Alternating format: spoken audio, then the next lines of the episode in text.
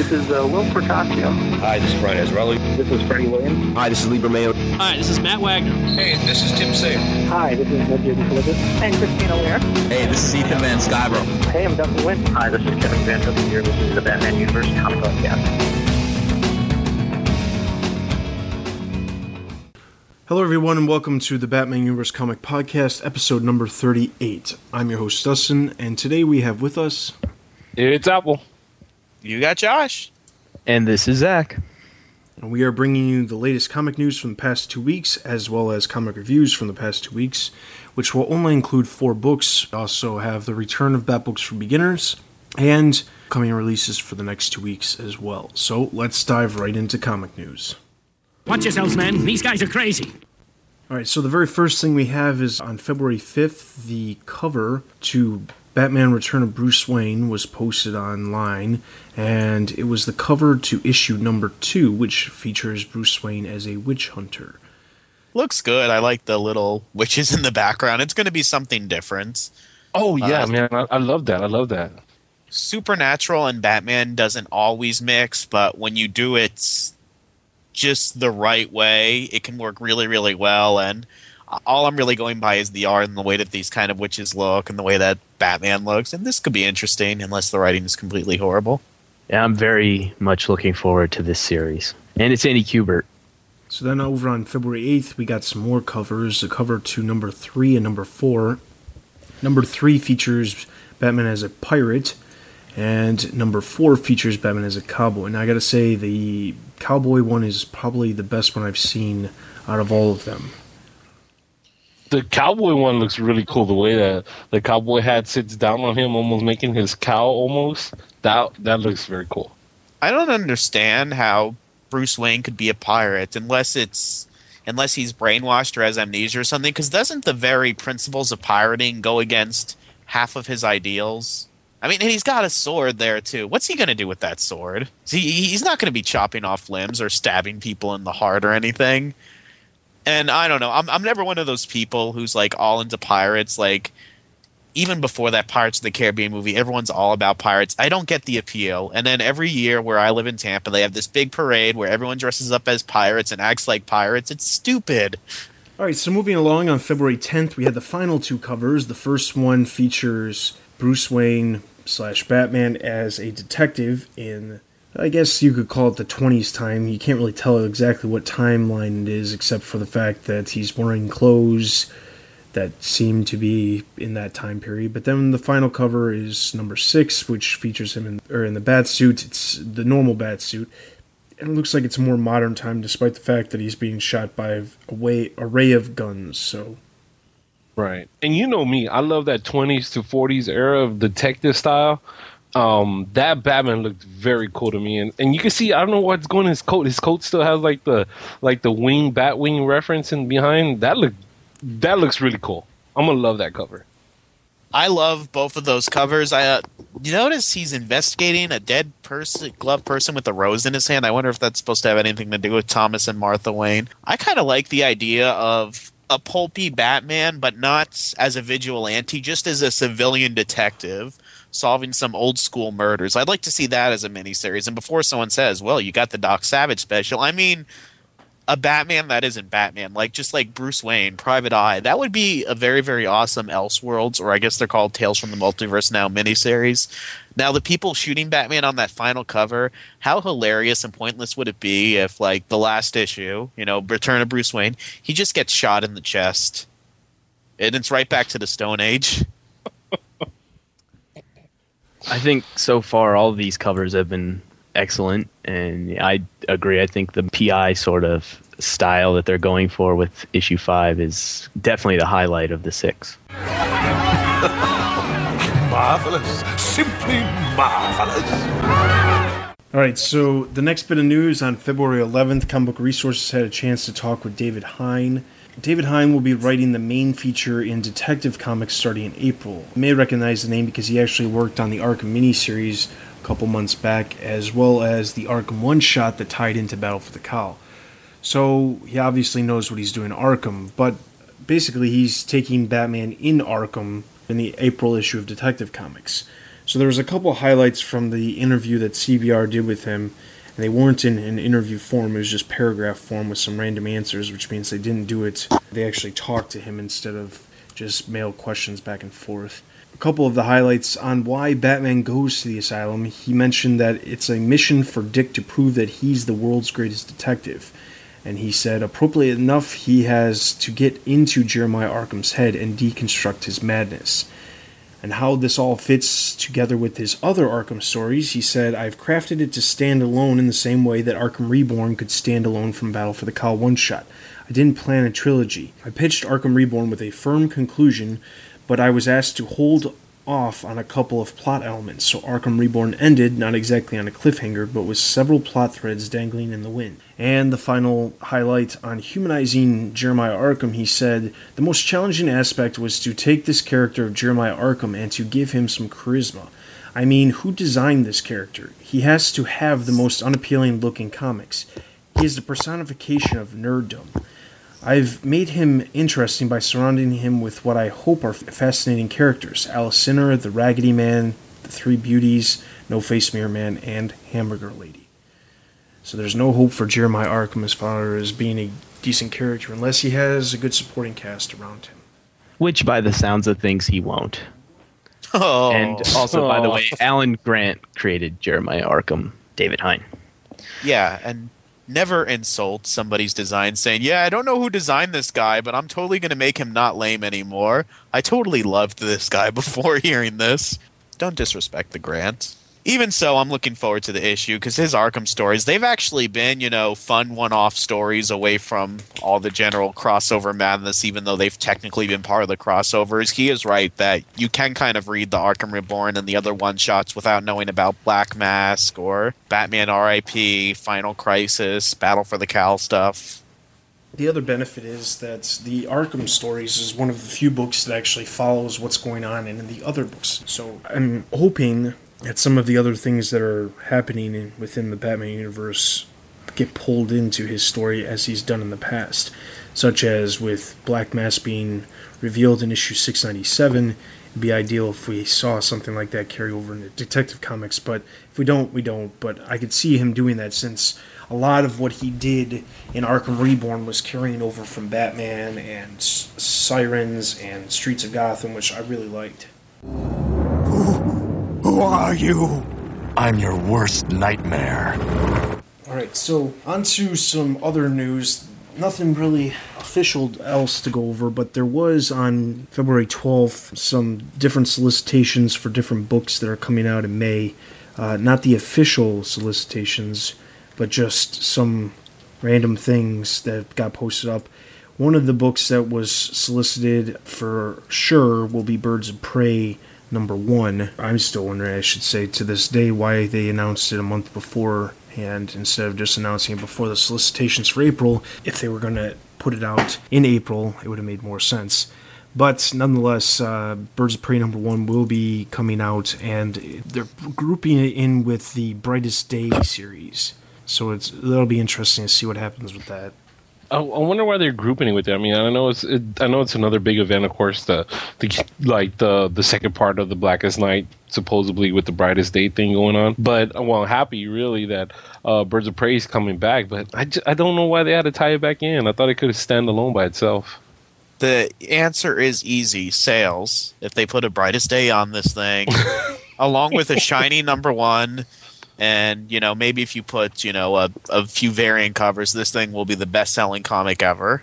Oh, and it will Oh, and have and a and, and, variant and, at, and at a it, what? Oh, variant, Oh, It variant. will have a variant cover, one in twenty-five.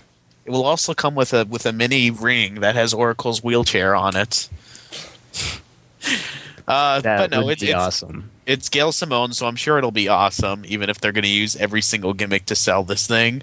But I bet you that the involvement with Brightest Day won't even be that big of a deal. It'll be like one reference, passing reference on one panel, just so they can put the crossover sticker on it. That's all I wanted to know. Alright, so that is all of the comic news. Let's go into our upcoming trade paperbacks for the next two weeks. What have you got for me? The first one we have is on February 24th. We have the Batman Chronicles Volume 9. And the solicitation reads The series collecting every Batman tale in chronological order continues with this new volume of stories from the 1940s. Pulled from Batman number 16 and 17, Detective Comics number 75 through 77, and World's Finest number 10, this volume features the Penguin, the Joker, plus a visit to the Crime Clinic. This be 160 pages and be 14.99. Fourteen ninety nine is not bad. This is one of the very few collected editions that I actually c- collect just because it's color and They're cheap. yeah, they're cheap and they reprint all of the old comics that you're never going to find now. All right, so the only other book we've got is Batman King Tut's Tomb. The solicitation reads TV villain King Tut makes his comics debut in this title, collecting Batman Confidential number 26 to 28, plus stories from The Brave and the Bold number 164 and 171, and Batman number 353. And this will be 128 pages and be 14.99. See, I would have liked to have that one at nine ninety nine. I think that would have been better. Well, it's King Tut and it's Batman Confidential, so you didn't read it the first time. I love doubt it. that I they're love going- that. I love the, the the King Tut one. I just thought it would have been perfect, like around like a ten dollar book. Yeah, this story was a lot of fun. So if you haven't read it, I'd pick this up. And also, for those of you new to the podcast out there, we actually had a chance to interview Nunzio DeFilippis and Christina Weir, the writers on the that set of issues that uh, came out of Batman Confidential. So definitely take a listen over to the Batman Universe specials to take a listen to that. You can listen. All right, so let's get into our comic reviews. We've only got four books to cover. First one we're going to cover is Red Robin, number nine. You are completely All right, so we start off with Red Robin, who's come back to Gotham City. He's trying to figure out exactly what has changed and how things are going back here when he comes across a building that's exploded and Killer Moth pops out. So, after uh, battling Killer Moth quite quickly and uh, the cops apprehending him, Harvey Bullock mistakes him as Dr. Midnight. So then we go over to Red Robin drives over to his little hideout, whatever you want to call it. It's really just looks like a storage closet. And parks his bike and he runs into Tam. And he tells Tam, okay, fine, let's go. I'll go with you right now. So then we go to Wayne Tower where Lucius Fox is sitting in his office, where out of nowhere Tam appears and says, Well, did you find Tim? And she goes, Yeah, he's right here. She turns around and he's not there at all. So he makes a comment. So then we see Red Robin flying through the streets of Gotham, and he says she's figured it. She'll eventually figure it out, but I trust her, and she's gorgeous, which we can kind of see something happening here. So he lands on a rooftop. He's sitting there, and all of a sudden he's uh, cracking a smile, thinking about a bunch of different things about what to do next as far as Bruce is alive. Um, when Connor Kent and Krypto show up out of nowhere and they start talking back and forth. Then we cut to a restaurant in Gotham City where Vicki Vale is having dinner with Tommy Elliott slash Bruce Wayne, and she's asking him all kinds of questions about how can you keep giving all this money? Uh, aren't you eventually going to bankrupt Wayne Enterprises if you're doing this? He just keeps ignoring the the questions and eventually says, "Let's dance." And she asks, uh, how come you haven't seen your son in a while? Where's your son been? Uh, where's Tim Drake? And he goes, oh, he studies hard. He's he's off at school. And she goes, no, he's actually not at school. And uh, then we cut to Tam, who's leaving Wayne Enterprises and is pretty ticked off. She gets in a taxi and she says that she's going to first go to the Four Seasons, then to Wayne Manor. And she says she hates Tim Drake. She thinks it, but then she says, God, he's cute though. So we can again see some kind of romantic thing happening between the two. So we come back to Connor and Red Robin on the rooftop in Gotham, and they're going back and forth. Connor's making a bunch of comments about Tim's new outfit when all of a sudden, out of nowhere, Tim grabs Connor and just starts hugging him. He's all happy, saying he's glad he's alive. Now he, he you know, because he was alive, he knows that it's very possible for Bruce to be alive. Connor flies off. Tim continues to sit there and smiles off in the distance when suddenly he gets a call from Ra's al Ghul. In the call from Ra's al Ghul, he's saying, I know that you're in Gotham. And Tim says, Well, I know you're in Gotham too. And he says, Well, good luck, detective. I'm going to go after everyone that you love. Then we see Red Robin get on his motorcycle, drive towards the Batcave, goes to the Batcave, starts yelling for Alfred, Dick, and Damian, and he says he needs Batman, Robin, Oracle, or Huntress. He can't, and he thinks to himself, "I can't think of anyone's help I wouldn't take right about now." When all of a sudden he sees Stephanie Brown, and he says, "Are you kidding me?" And uh, she says, "Tim, uh, hi, yeah, good news. I'm not wearing the spoiler costume anymore, just like you asked." And that issue will be then continued into Batgirl number eight. Greetings, Dynamic Duo. I'm your biggest fan. Before we do get to Batgirl number eight, we still have Batgirl number seven, the cover this month. And uh, speaking of Damian, uh, this is rounding up Damian and Stephanie's first team up story, and it's not going well. Batman is being targeted by a bunch of villains uh, sent by Roulette, and Batgirl and Robin are on their way to save Batman. But Robin's like, You're just going to slow me down. So he throws a gas pellet on the ground at her and proclaims, No girls allowed! Because he's going to go get his motorcycle. And Stephanie doesn't have one. This makes Stephanie pretty sad because she needs to get across town fast. Damian has the motorcycle, she has nothing. Barbara's like, Well, I do have something for you in the basement under my apartment. I've been saving it for such an occasion. And under the apartment, Batgirl busts out of the, I guess, the basement of Barbara Gordon's apartment with her own Batpod motorcycle thingy. Uh, so she has her little Batcycle pod thing. It's kind of hard to explain. I wish I can appropriately visualize this. It kind of looks a little bit, maybe someone will disagree with me, like the Bat Pod from The Dark Knight Returns, except you're actually in a pod and it's not like a motorcycle. But food for thought. Roulette and her hacker see that Barbara is breaking through the firewalls that he keeps using to block her. She tells the villains via the intercom, and for those keeping track, the villains that are currently after Batman are Dr. Phosphorus, Riot, the guy who can multiply, and Roxy Rocket. And she basically says whoever gets to Batman first gets a percentage of the DVD sales, because, yeah, she's totally going to be able to legally sell the Death of Batman on DVD. So Stephanie on her pod rides past Damian's motorcycle, and boy, Damian is not happy that her toy is faster than his. But Batman's not happy either because he's wounded on the ground and being pursued by Dr. Phosphorus. Batman thinks that he's outsmarted him when he uh, sets off a rigged explosion, but that does not slow Dr. Phosphorus down. Luckily, Batgirl and Robin are approaching, and they seem to finally be on the same page. They decide, I'll go high, you go low. So, mm, finally learning teamwork. Damian saves Batman from Dr. Phosphorus by slamming his cycle into him before he was about to give Batman cancer. Because, yes, that's what Dr. Phosphorus said. I'm going to give you cancer, Batman. And Batman's like, funny thing about cancer.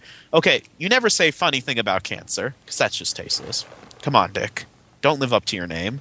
Stephanie launches from her pod and fights Roxy Rocket in the sky, and she brings her crashing right into Dr. Phosphorus, which finishes, uh, which finishes him and her both off. So Riot and his multiplications of himself are next. Damian is very happy to learn now that he can break his no lethal rule as long as it's only on Riot's multiples. So Riot's taken care of, and Oracle breaks through Roulette's firewall. As Roulette's trying to make her getaway, it's not like you to run. And the Batman family, which is the recovered Batman, Robin, and Batgirl, also break into her headquarters. And then Robin says, Game over. And Batgirl's like, Don't be lame. And Batman informs him, Shush, he's learning. So we get some wrap up in the Batcave. The kids are sitting in their own little corner, and you know Damian's criticizing Stephanie for having her hair loose, and then Stephanie basically reminds him that it was good enough for Tim, for Kid Flash, Wonder Woman, Superman. They're looking at uh, the adults, being Barbara and Dick, and like I bet you that they're talking about us. And uh, Barbara and Dick are having a similar conversation. Dick is basically apologizing to Barbara, saying, "Okay, you can have the Batcave. Sorry, I was such a jerk. It's been hard with Bruce gone. We'll trade off Alfred. Hey, look, the kids are staring at us. You think that they're talking about us?" So we get some symmetry there between the former Batgirl and Robin and the current Batgirl and Robin. We also get the wrap up with Francisco. He's been rescued off panel, which is a little jarring because all this you know time earlier in the arc, the rescue of Francisco, and it just happens off panel.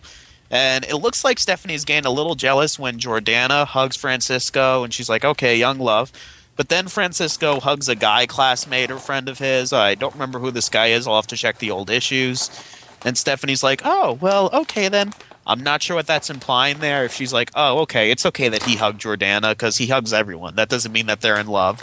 or if she thinks that he's gay now. I really don't know what's going on or what that little attention to that detail was trying to imply. because she reacted to that hug one way or another. So Bat signals up. There's crime, whatever. Oracle's like, Batgirl, everything okay? She's like, Yep. Gotham's just full of surprises. Oh wow, you know what?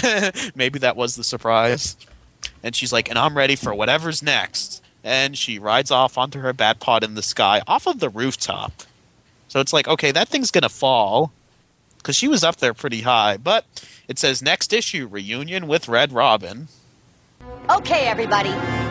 Freeze! Hey, I wanted to say it. Okay, guys, that's going to take us into Batman and Robin issue eight, and uh, where we last left off is where we see uh, a Lazarus pit where Batman's body had uh, just been put. Well, a Batman body had just been put, and uh, this picture, this issue uh, picks off with uh, Batwoman telling Dick about how she wound up in London and why she was tracking down the, the Bible of crime.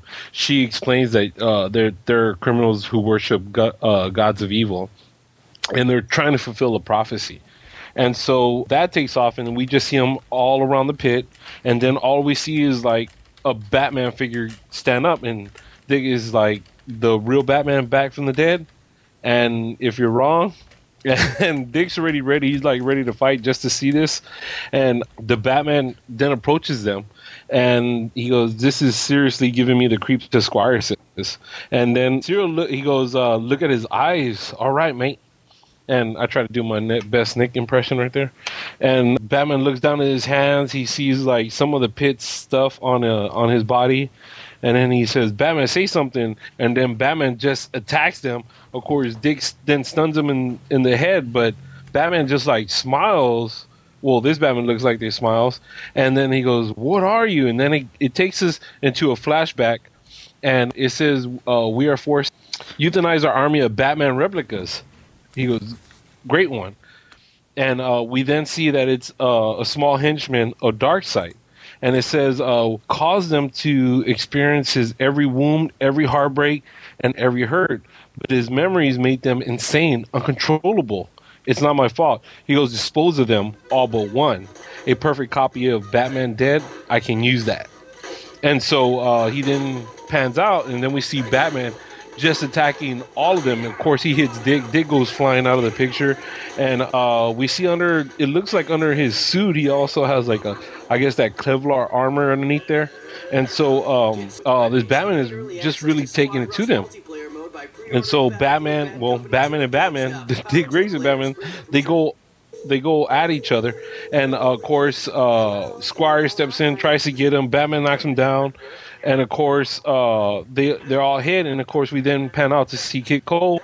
Kid Cole says, uh, "He goes, we uh, his henchmen come out, and we're like, we barely made it with our lives, boss. Uh, the Pearl sent Mask, Squire, and Knight down." And he goes, "And the Batman boss, he goes, he goes, he goes, no apologies, two bats." The sacrifice, the twice named daughter was in need doubt, and you can figure that out. and uh, he then holds out a little remote where it looks like he's just going to detonate a bomb over them. And of course, Batwoman, uh, Batman, uh, they're all trying to go after them. And then he presses the button, and then the whole cave comes coming down on the on the on the pit. And so uh, Dick Grayson, Batman, goes looking for Batwoman. Batwoman's under a whole bunch of rubble. And then um, Knight's right there and Squire's right there trying to talk to the Batman. The Batman, uh, the one that rose from the pit, is uh, looking. He seems to have found an escape pod. Of course, we then see Alfred. Of course, from issue seven, where uh, he had last talked to Talia that she, he was going back to Gotham. Uh, he then comes in and then uh, opens the door and then sees that Master Wayne's body has been removed. And then we see Batman looking like he's flying somewhere. Well, actually, in a little small helicopter going somewhere. Uh, we see Batwoman just completely bruised up, broken, and uh, we then pan out. We see Alfred with Damian coming back from his uh, surgery repaired uh, spine. Comes back. Dick and Batwoman have a small moment, you know, where she she says that it, it, looks serious.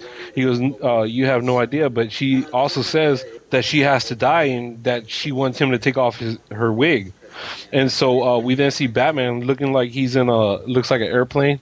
Uh, Knight and Squire go in looking for Dick, and then he's just holding Batwoman right there. And of course, the wig's off, and uh, he says she's dead. we then see a plane land, looks like at uh, Wayne Manor, and Batman comes out and he goes, Alfred's right there, and he goes, "Good, good heavens, sir, is that you?" And then we just pan out, we see Damian at the computer, looking like he's calling uh, Alfred. He rolls out, he goes, "Is that you?" Alfred comes in through the screen door, just like thrown, and then Damian's in a wheelchair, and he looks at him, he just says, "Father," and then it just ends right there with uh, it goes Batman and Robin in next in Broken. Imagine that, sir. Huh? What? Someone dressed up in a frightening costume, running around scaring people. What will they think of next? Batman Confidential f- number 41, written and artwork done by Sam Kieth. Part 2 of 4 of the Ghost storyline. The issue opens with Batman in a hallucination. He doesn't know where he's at, but he remembers being attacked. He then begins to recall back to the night his parents were killed. He then awakes to find himself being watched by Collie Dean, and we learn that Collie Dean was the one who rescue, rescued him at the end of issue 40, and she has nursed him while he was passed out. You can tell right away that there's chemistry between the two of them, and we also learn that Collie is blind. Batman thanks her and tells her that he could use her help. She is surprised, and he thinks back to the attack when he passes out again. Batman is confused. He doesn't know if Collie is a hallucination or all of it is. The creature then appears and begins questioning Batman's belief system. While the creature feeds off the innocent, why does Batman feed off the guilty? Batman says that he will stop it, but the creature states that the harder you resist, the creature multiplies faster. The creature states that Batman is falling for Collie, and Batman thinks this is ridiculous because how could he when they just met? The creature then states that one of them will die, and then Batman awakes. Uh, later on, Alfred and Batman are preparing to enter the Batmobile. While in the Batmobile, Batman explains everything that has happened and tells Alfred about Collie. Alfred asks if he trusts her, in which Batman replies yes. We cut to Collie's office where she's currently dealing with a disabled homeless man. While talking to him, she begins to smell something, and I assume it's sulfur. It doesn't it's not stated. She remembers the smell from that night, and I res- assume she's referring to her mother's death. Later, Gordon informs her that there has been another murder, and this time she comes to the crime scene. Others question why Collie is there, in which Batman states that the blind have a greater, have a heightened sense of smell than the average person. Again, Collie identifies the smell being sulfur, and we learn that these bodies have been shot instead of the last victims that had been torn apart and eaten.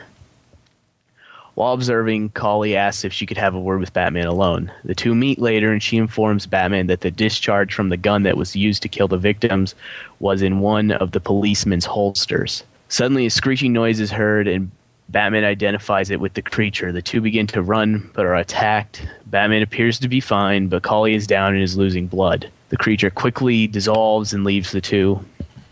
Batman calls for an ambulance and tries to comfort her. Collie can tell she can feel him shaking, so she knows he's scared. The creature then begins talking to Batman and lets him know that he cannot save her. The creature says that Collie will face the same fate that Batman's parents did tomorrow at midnight. The creature disappears, and it appears Batman begins to black out again, and now Collie is losing him. To be continued. Okay, so that's the end of our reviews for this time. We only had a couple, but uh, we are going to introduce our new way of doing our review wrap up, which is going to be us all talking about the issue and making comments about the issue in general instead of just one of us talking about the issue. So we're going to start off with Red Robin. So the first thing with Red Robin, not bad um, issue, uh, written by Chris Yost and art by Marcus To. Overall, it wasn't nearly as convoluted as some of those other issues that Chris Yost has done. As far as jumping back and forth between the present and future, it felt more like a normal comic book, which is, just has numerous characters.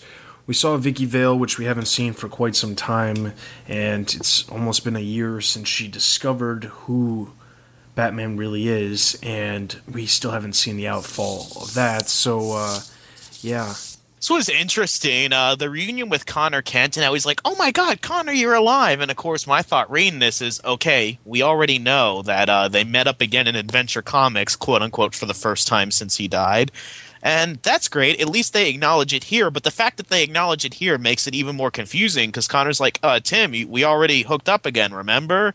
And then he's like, oh, yeah, I know. And it's like, well, wait, what? Then why is he reacting like this? He's like, I'm just so happy. And then Tim acting like a complete jerk, you know, okay, Tim, even though you went all the way across the world to find me, I'm going to pretend to follow you up to your father and then ditch you right when we get to the office. Yuck, yuck, yuck. What, what was that all about? Why'd he do that? And then he's like thinking, oh, Tam, she's probably going to be mad at me, but oh well, I did this for no reason at all. Yeah, she's probably going to figure out our identities. I'm going to have to trust her. He's like, but I can trust her. Have you seen Tam the last few issues? That girl's an idiot. she's not going to keep your secret. She doesn't know what's going on. And then that whole thing when he's going into the Batcave, he's like, I'll take anybody's help. Anybody's, you know, Damian, Huntress, you know, Batman, blah, blah, blah. Oh my god, not Stephanie! And that's the big punchline. Like, really? You would have rather had Damian's help over Stephanie's? Damian, who the reason why he was in the Batman family is the reason why you left and took off across the world? Really? You, you could practically hear the wah wah wah music on the last page when Stephanie's like, "Hey Tim, remember when you told me not to wear the costume again? Well, guess what?"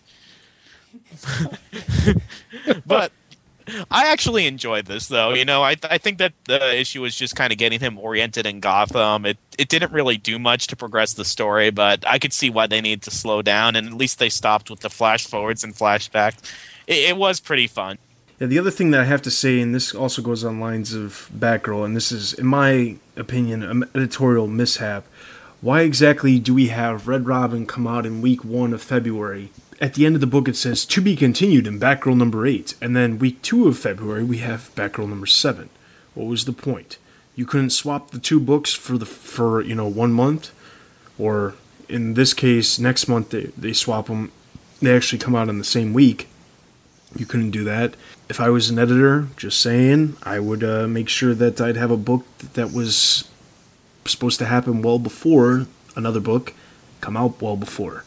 And This reminds me of the the the incredible hypocrisy that we saw last June when all of those new books came out. Yeah, the uh, Batman editorial department right now is uh, they're struggling. Yeah. Not sure why. Not sure at all.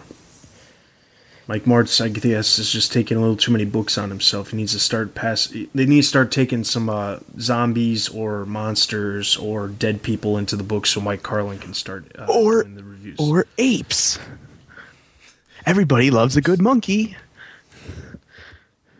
All right, so overall, I'm going to give this one uh, two and a half out of five batarangs. Uh, I would say I would have to give this um, somewhere around two batarangs out of five. I'd say three out of five batarangs. And I would say two batarangs out of five. And Suave Star on the website gave it three out of five batarangs, so that comes to an average of two and a half batarangs out of five. So moving along into Batgirl number eight. All right, this was a fun issue. I wasn't having as much fun reading it as I was the last few. The Damian Stephanie interaction is hilarious, but it kind of took a back seat this issue, and I guess I can see why because yeah, we have to see them doing teamwork now.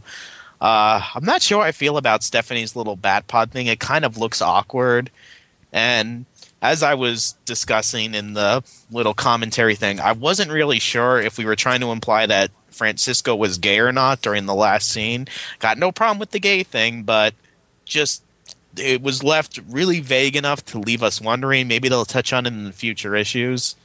I liked I liked seeing the new interactions with the Batman family, and I guess you know I I love Stephanie talking about all the people that have her hair loose, but while I enjoyed this, I didn't enjoy it as much as I did the last few issues. It was just kind of a wrap up to the arc, and you know on to the next thing.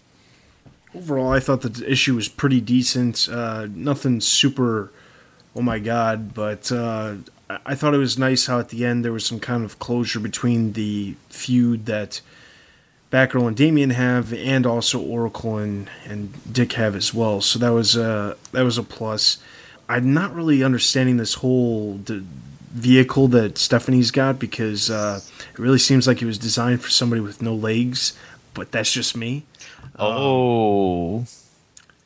Um, so that being said, uh, not a bad issue, but I don't think it was one that I'm going to remember next month. So I, I actually I'm I'm like uh, Josh, where I've enjoyed the Batgirl issues. I, I honestly I kind of enjoyed this one, but uh, now that Dust had pointed the part about the motorcycle, I was like, oh wait a minute. And then I went back and looked at it real quick. I was like, uh, yeah, I see your point right there. Uh, so uh, there there's little things that you can go back and, and pick on, but um, I've enjoyed the the Batgirl series, but I hope this is just not a decline in the series and that's what I wanted to add on to to Josh's comments because it's been really good so far. Yeah, speaking of little nitpicks here and there, anyone remember that horrible The Oracle the Cure miniseries? If you don't remember it, then you're better off for not. But remember how they had Barbara move into her new apartment and it was pretty much a rat trap? And you get the feeling that she was renting from this place, and if you know she didn't own the building, but she was tinkering with their wires. We see the basement of her apartment, it's like this big underground ca- cavern. How how is this how is this happening? And it totally doesn't match up to that apartment that she had in Oracle the Cure. I mean, does she just have permission to build this big underground cavern in this building that she doesn't own? And you could say, well, actually, it's a Wayne owned building, and Bruce Wayne, you know, and her did this as a backup. But she moved in there after Bruce died. So I get the feeling that she didn't have a lot of time to take care of this. So just something that I noticed. Okay, so th- overall, I'm going to give this one three out of five batarangs. Uh, for me, I'm gonna go ahead and give this one uh three, three, about three batarangs out of five for for this one. And um, honestly, I, I just been enjoying this series, and I, I mean, I enjoy reading it. Three and a half out of five batarangs. Still good, but it's been better, and hopefully it'll get better. One out of five batarangs. What? And Zayus on the website gave it five out of five batarangs, so that gives an average of three batarangs out of five. So moving along to Batman and Robin number eight.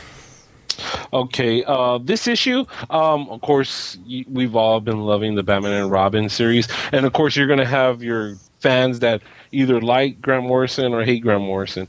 But I think Grant Morrison, of course, was doing. Grant Morrison is what we think Grant Morrison is because he would manage to bring in Infinity Crisis and tie in some other ends of RIP within this issue. Um, I thought it was very good. I thought it was the way he has it spaced out and written is is very well done. Of course, he's going to do those little twists that Grant Morrison likes to do, where you know, if you read Infinity Crisis, you got more out of it right here. So it's kind of like, you know, he never forgets, and he's always plugging things in, and so um, I, I, just think he's a, br- a brilliant writer. Um, I really like this story because it kind of showed the preparation of Dick being Batman if Batman ever came back but wasn't Batman, where he was always prepared. So I kind of like that that view of it. But um, I really liked the ending of this book. It, it's like it left me like, ooh, man, Damian's gonna get it. That's what I felt like. But um, I would, I, I did feel kind of a a, a soft spot for uh, Batwoman because I mean, for what has been happening with Detective Comics, I think it what they've been doing in De- Detective Comics has sold us on Batwoman. So I kind of feel a soft spot for her, and uh, the way that she was, you know, really bruised after this collapse on her from the, from being inside the the Lazarus pit. Uh, I feel really bad. I'm really wanting to know what happens with her. So um, I really like this book. Overall, I don't think it was a bad book at all. I think the big thing is it didn't seem like we went anywhere with this issue. It seemed just like we were staying in one place. It didn't seem like there was anything moving ahead except for this new Batman gets out of the cave, gets past all these people who. Why is it that he's somehow stronger than four four of Batman's allies? Who knows? Um, but nonetheless, um, I'm interested to see where it goes with Damian and this new Batman, and I'm wondering if this new Batman actually plays into the covers to the next arc with Damian battling Batman. Mm-hmm. Yeah, this is going to be uh, curious my main the main thing I took away from the issue was those little final crisis flashbacks of the scenes that we didn't see in Final Crisis, which answered some questions but raised more, which we'll be discussing later, so I'm not going to get into it now. That whole thing with Alfred saying, Sir, is that you? As if it's supposed to mean something like, oh my god, he's saying, Sir, is that you? He must think it's Bruce. Alfred calls everybody, Sir. I mean, he could have been like, Sir, is that you talking about Dick? Obviously, the intention was for him to be talking about Bruce. I just thought that was kind of funny. And yeah, Batwoman, you know, geez, that career lasted a while. She's already, you know, pulled a Barbara Gordon and gotten herself crippled. But it's it's it's an enjoyable issue, although it's starting to get Grant Morrison-y, meaning confusing as heck. So I thought that this issue was pretty close to perfect. Uh, I really liked. I thought it was perfectly paced. You know, you just fly through this quickly. I think he incorporates the flashbacks perfectly into the fighting sequences, and you're kind of slowly starting to learn what Final Crisis and RIP, everything that went on there. I also think the Batwoman thing, I think there's more to that. She states that she has a plan uh, with all this, so I'm I'm curious to see what happens there. And for all you Damian fans out there, you're gonna get your wish is going to come true at the end of uh, this issue. And Cameron Stewart, I thought was even better this issue than he was in seven. I thought his his line looked really well, and I think Morrison gave him a pretty difficult script, and he he executed that pretty flawlessly. You know, um, I have to add on to that uh, the Cameron Stewart part. Uh, seeing Cameron Stewart's artwork has has improved. Uh, you can kind of see where they, they kind of wanted to keep like the Quitely part going, but he has uh, a real relationship with uh, with Matt Wagner's type of penciling. And so, I, whenever I look through this issue, I almost envision Matt Wagner doing this book. Um, but for that, I I think Cameron Stewart has to uh, to work on his storyboards a bit.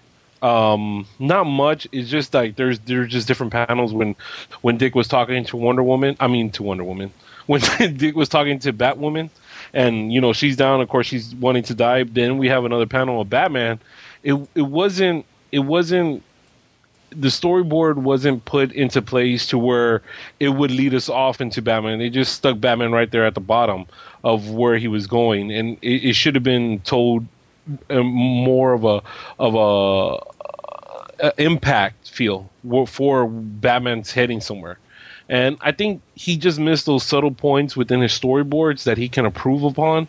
But I mean, with every issue, he looks like he's getting better and better. So uh, I look forward to him getting, you know, hitting that mark to where he he will be a consistent artist. Uh, for uh, Batman and Robin, I'm gonna have to give this. Uh, I really like this book. Um, I just I just wish the the storyboards would have kept up with uh, Morrison's writing. So uh, I'm gonna go ahead and give this a solid three and a half batarangs out of five. I too will give it three and a half out of five batarangs. I'm gonna say three, uh, not uh, three and a half because it made my head spin too much. I'm gonna give it five out of five batarangs. Z Factor gave it five out of five batarangs, so that'll give it an average of four out of five batarangs. All right, last one Batman Confidential number 41. Uh, Batman Confidential number 41, I thought was again, just eye-opening artwork by Sam Kieth And again, this is the story is completely off the wall. If you're somebody that has to be rooted in realism, you're not going to like this at all. But you know, we still don't know who the creature is. I think it's this is interesting. I did find it a little weird though that Batman uh, seems to immediately come at- become attached to Collie Dean so quickly. Uh, that's just it's kind of out of character, but out of character let's refresh everybody's memory about. Don't even bring up Jezebel Jet because I'm getting off here. If you bring up Jezebel Jet, not Jezebel. No, well, that's that's another wonderful person to bring up, but uh, I don't wouldn't say it's out of character. As we know in Batman Gotham After Midnight, Batman fell for the female detective, and I can't remember her name off the top of my head, but uh, fell for her in less than an issue. Was going out with her, was in love with her, and then was mourning her death all within I think it was seven issues of yeah. the series. So uh, can't say that uh, he doesn't do this all the time. And then on top of that, we throw in some other people like Jezebel Jet, which we don't have to use exactly in this example, considering she was, in fact, as he said, a part of his plan. So, uh, but yeah, this isn't the first time that he's fallen for somebody in a very short amount of time, and it always happens No, this- to happen in these one shot. Not one shot, but these off stories that don't actually fall into continuity. This That one isn't pretty quickly. This is within two panels. Okay, what about that one girl from that Joker arc in Batman Confidential? it was the same as the deal with her too. And Joker arc- every yeah, that Joker arc where he's like, "Bunny, there's a bunny in the moon," and in every single and in every single Batman movie where he's like, "Alfred, I love her. I want to tell her who I really am." You should tell her the truth, sir. I've never seen you so in love before, except for the last four movies. And he like tells them his identity, like Vicki Vale. Watch Batman '89. How fast does he fall in love with her? Oh, he had her at uh, high. Yeah, Bruce Wayne. In uh, Confidential, either Callie's going to either be the villain or she's going to get murdered or something's going to happen because that's the fate of the of Bruce's women. So, I like Batman Confidential. I love this issue. All right, so Batman Confidential number 41, I'm going to give this one a solid 4 out of 5 batarangs. Uh, Batman Confidential 41. I love Sam Kieth's artwork. Love him. Uh, I'm going to go ahead and give this four batarangs out of five. Two two batarangs out of five didn't really wow me.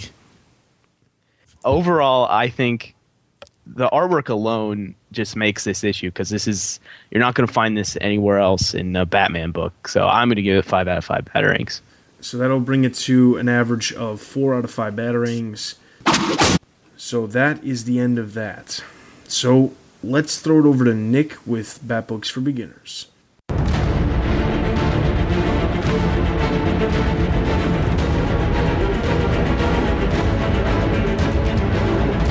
Hello there, and welcome back to another edition of BBFB. Sorry for the short absence, but don't worry, BBFB is back and here to stay. I'm your host Nick, and today I'm looking at Strange Apparitions, which collects Detective Comics number 469 through to 479 and was published in 1999. The book is written by Steve Englehart, who is a critically acclaimed writer and has also worked on Batman Dark Detective, as well as being involved in writing the Batman 89 film. However, in issues 478 and 479, Len Wein takes over with a two part Clayface story, and Len Wein has worked on the Batman series for a period of time, even creating the character of Lucius Fox.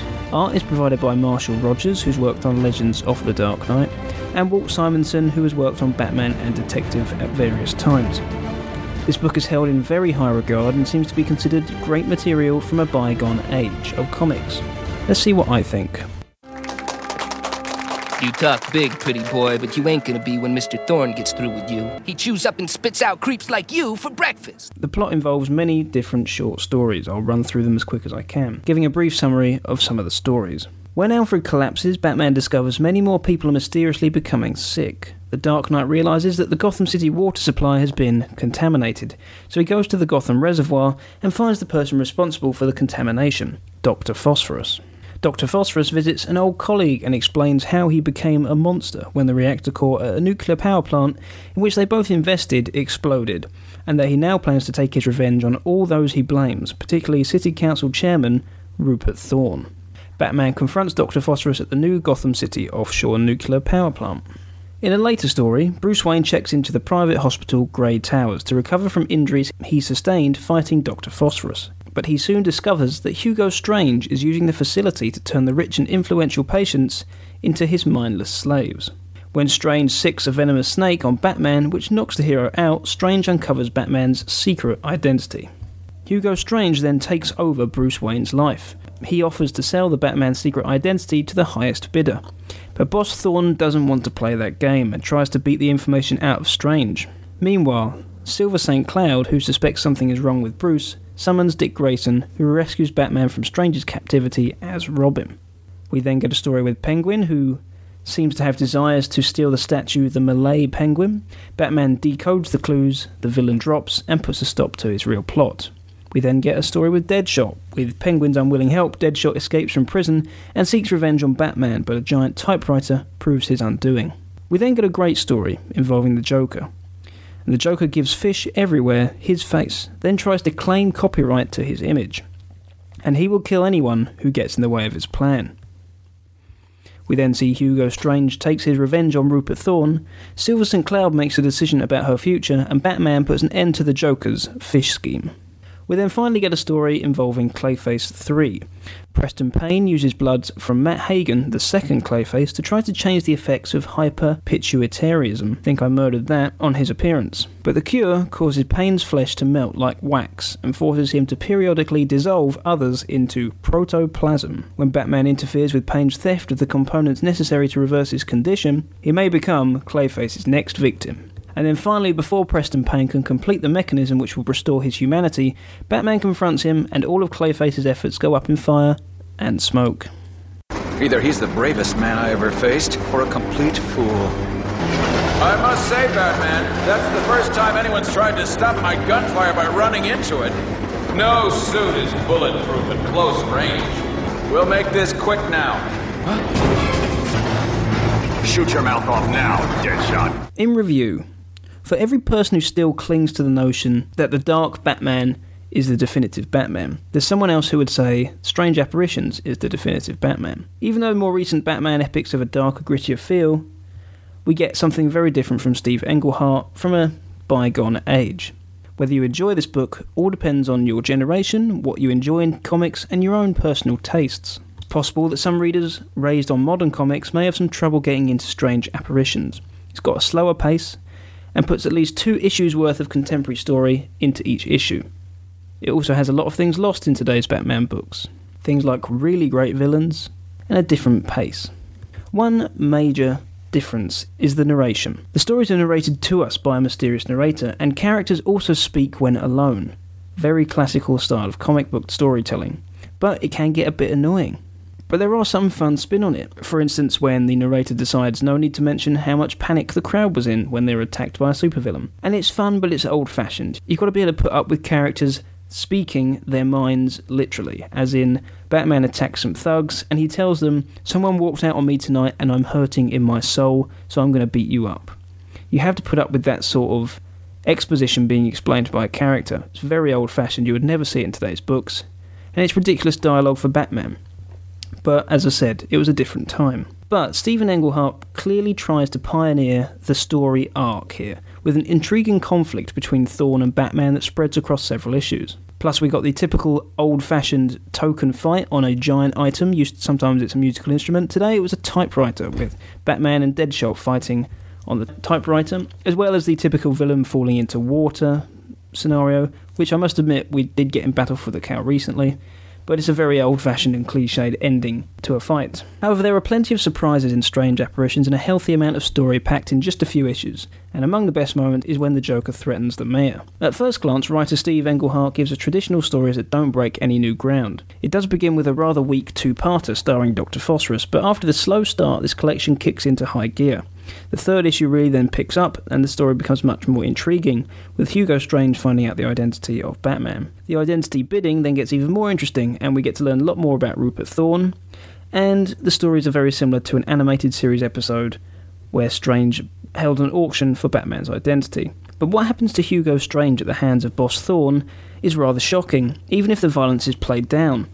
The very cold hearted end to the comic story really shows us this is something completely different. However, I did get a bit confused with the ghost and the fact we didn't really get a conclusion. The final Clayface story, however, goes for melodrama and is a bit weak as a result. However, there were lots of great villains in this book, especially Thorne, who stood out as a very menacing villain, as well as the classic villains performing admirably. And yes, Bruce Wayne has a significant role in this book, but even in the 70s, it's clear that Bruce Wayne is the mask that Batman wears. There were plenty of feels to the 60s, Chief O'Hara making appearances and the red telephones, long monologues from Batman explaining about the technology, and it felt like the 60s show at parts. I felt Silver St. Cloud was much more interesting than I expected her to be, and she was really pushing Bruce to keep up his persona. I felt that she might be a very bland character, but I was pleasantly surprised and enjoyed scenes with her. Marshall Rogers worked as the colorist for most of these stories, and if the scenery isn't shrouded in shadows or as dark as we're used to in Batman these days, I for one am not complaining about the bright colors that light up the city during the daytime. However, when night falls and the fog rolls in, Batman prowls the rooftops and the colors disappear appropriately. And the artwork, as I have mentioned before, classic. It's a variation of artists from the 70s and contains the bright colours and qualities expected within that style of book. Feels very dynamic within the action scenes and contains plenty of energy. Doesn't feel as menacing as something like Year One. So, in conclusion, the book is a good read, very good length, with an arc spreading over 10 issues. The individual stories vary in quality, the odd one off villain appearance being a bit weak, as these stories are so short, there's nowhere to go with them really.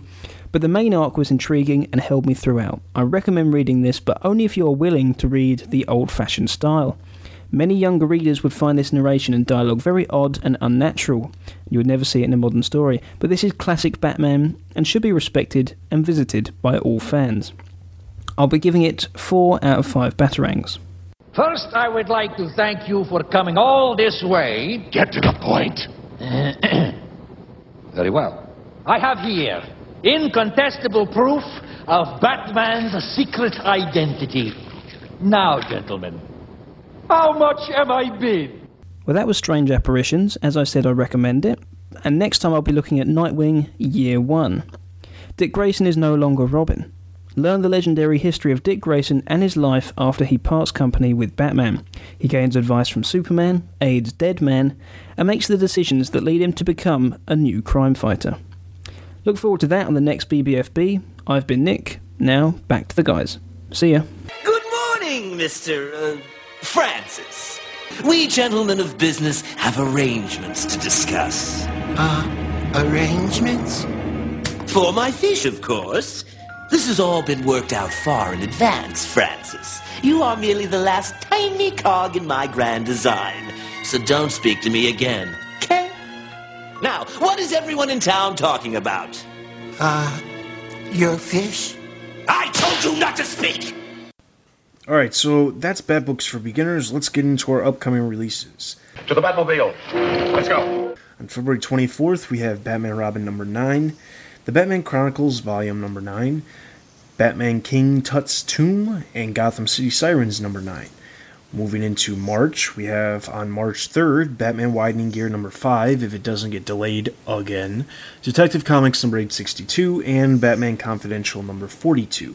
As for what we will be covering on the next episode, Azrael number 5, Batman 696, Batman Streets of Gotham number 9, The Outsiders number 27, Superman Batman 69, Batman Robin number 9, and Gotham City Sirens number 9. So a lot of number 9s. If you like what we are currently doing with this new format that we're going by, uh, please send us an email at podcast at thebatmanuniverse.net and let us know whether or not you like this new way we're going to review and be cutting out the discussion, kind of if there's anything to discuss, discussing when we have the news section. Um, let us know so that way we can either keep doing it or discontinue it. You can leave us a review on iTunes. You can head over to the website for daily news as well as the editorials for comic reviews from all kinds of different people out there in the Batman universe. You can follow us on Facebook and Twitter. Currently, our Facebook count is sitting at 203 fans. Our goal is to get to 1,000 before San Diego Comic Con. We've gained about 25 listeners over the past week since we recorded the last one, so let's keep those numbers going. As for Twitter, we are sitting at 85, and we need to be at 250 before C2E2, which is just around the corner in April. So make sure if you are on Twitter, you are following us or f- sending us off to some other people that you know that are interested in Batman. That's everything for this episode. This is Dustin. This is Apple. You got Josh. And this is Zach. And we'll see you guys next time. Take care, guys. Sayonara. You can do anything if you're not afraid.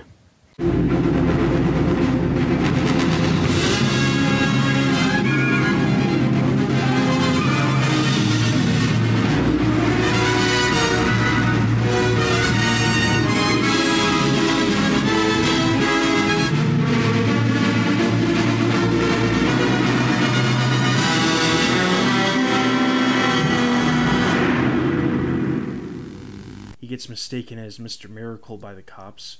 Actually, specifically, who did I just say before midnight? Mr. Miracle. Mr. Miracle. Yeah. Yeah. So we'll need to edit that out. I love the Doctor Midnight thing because he he totally does. Yeah. That Dick, not Dick, Batman, Batman. Yes, Zach, vanilla ice cream's tasty. And Barbara's like, oh, well, okay then. Did I say Barbara? Well, just in case I did, I'll say that part. Of. So, bat signals up. I'm going by his Hughes Hughes gay. Is that really what? You, is that really what you're going by? Yeah, because he hugged the guy more so than the chick, and that's when she made the comment. See, I don't know. It's it's just left so vague. We could totally leave this part in here too. No reason why not to. My turn already? Yep. Okay. Forced to enth- entheonize, en- entheonize, right? Are euthanize? Euthanize, there you go. Of course, Damian's in a wheelchair. That's where people in the Batman. um, Of course, Damian's at a computer. That's where people from the Batman family in wheelchairs belong. that would have been awesome if I didn't flub that line. Yeah, there's like a rule. Once you stutter, you just stop telling the joke. King Arthur's Discussion. court. Hey, how about a bat a bat rap? A bat rap. There once was a man named Batman.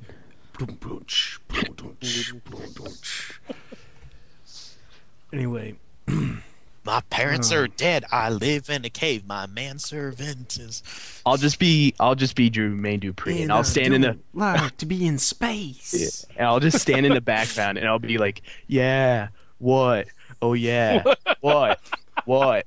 Yeah, you got it. Uh huh." Say, what's up, Clark? What you doing in my city? I give all those fools all the Doing in my city, bitch.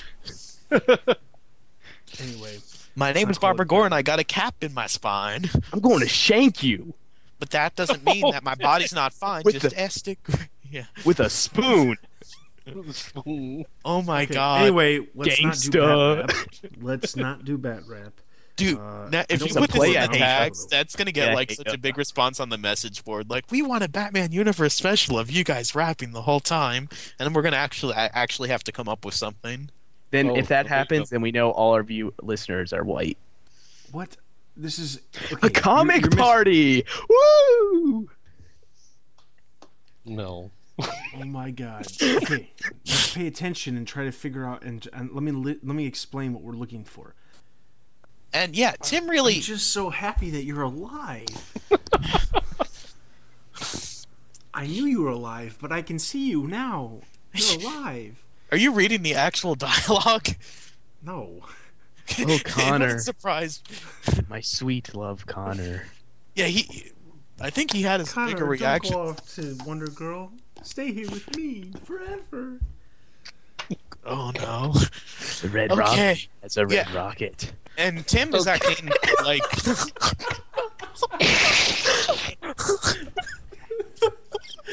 This could be the worst decision Oh my I've ever God. yeah, probably. By the way, when you're editing this, you should probably keep that little exchange between me and Dustin in there, Uh, just to you, please, the correct, the correct term is homosexual. Ju- just to please all those people who are like, "Well, you guys sound too dry when you're doing this." You know, that's actual discussion during the reviews. You want to hear some dry? I'll give you some dry. What? What does that even mean? Oh my god. I eat my toast without butter. Oh god. Uh, I'll give it three out of five.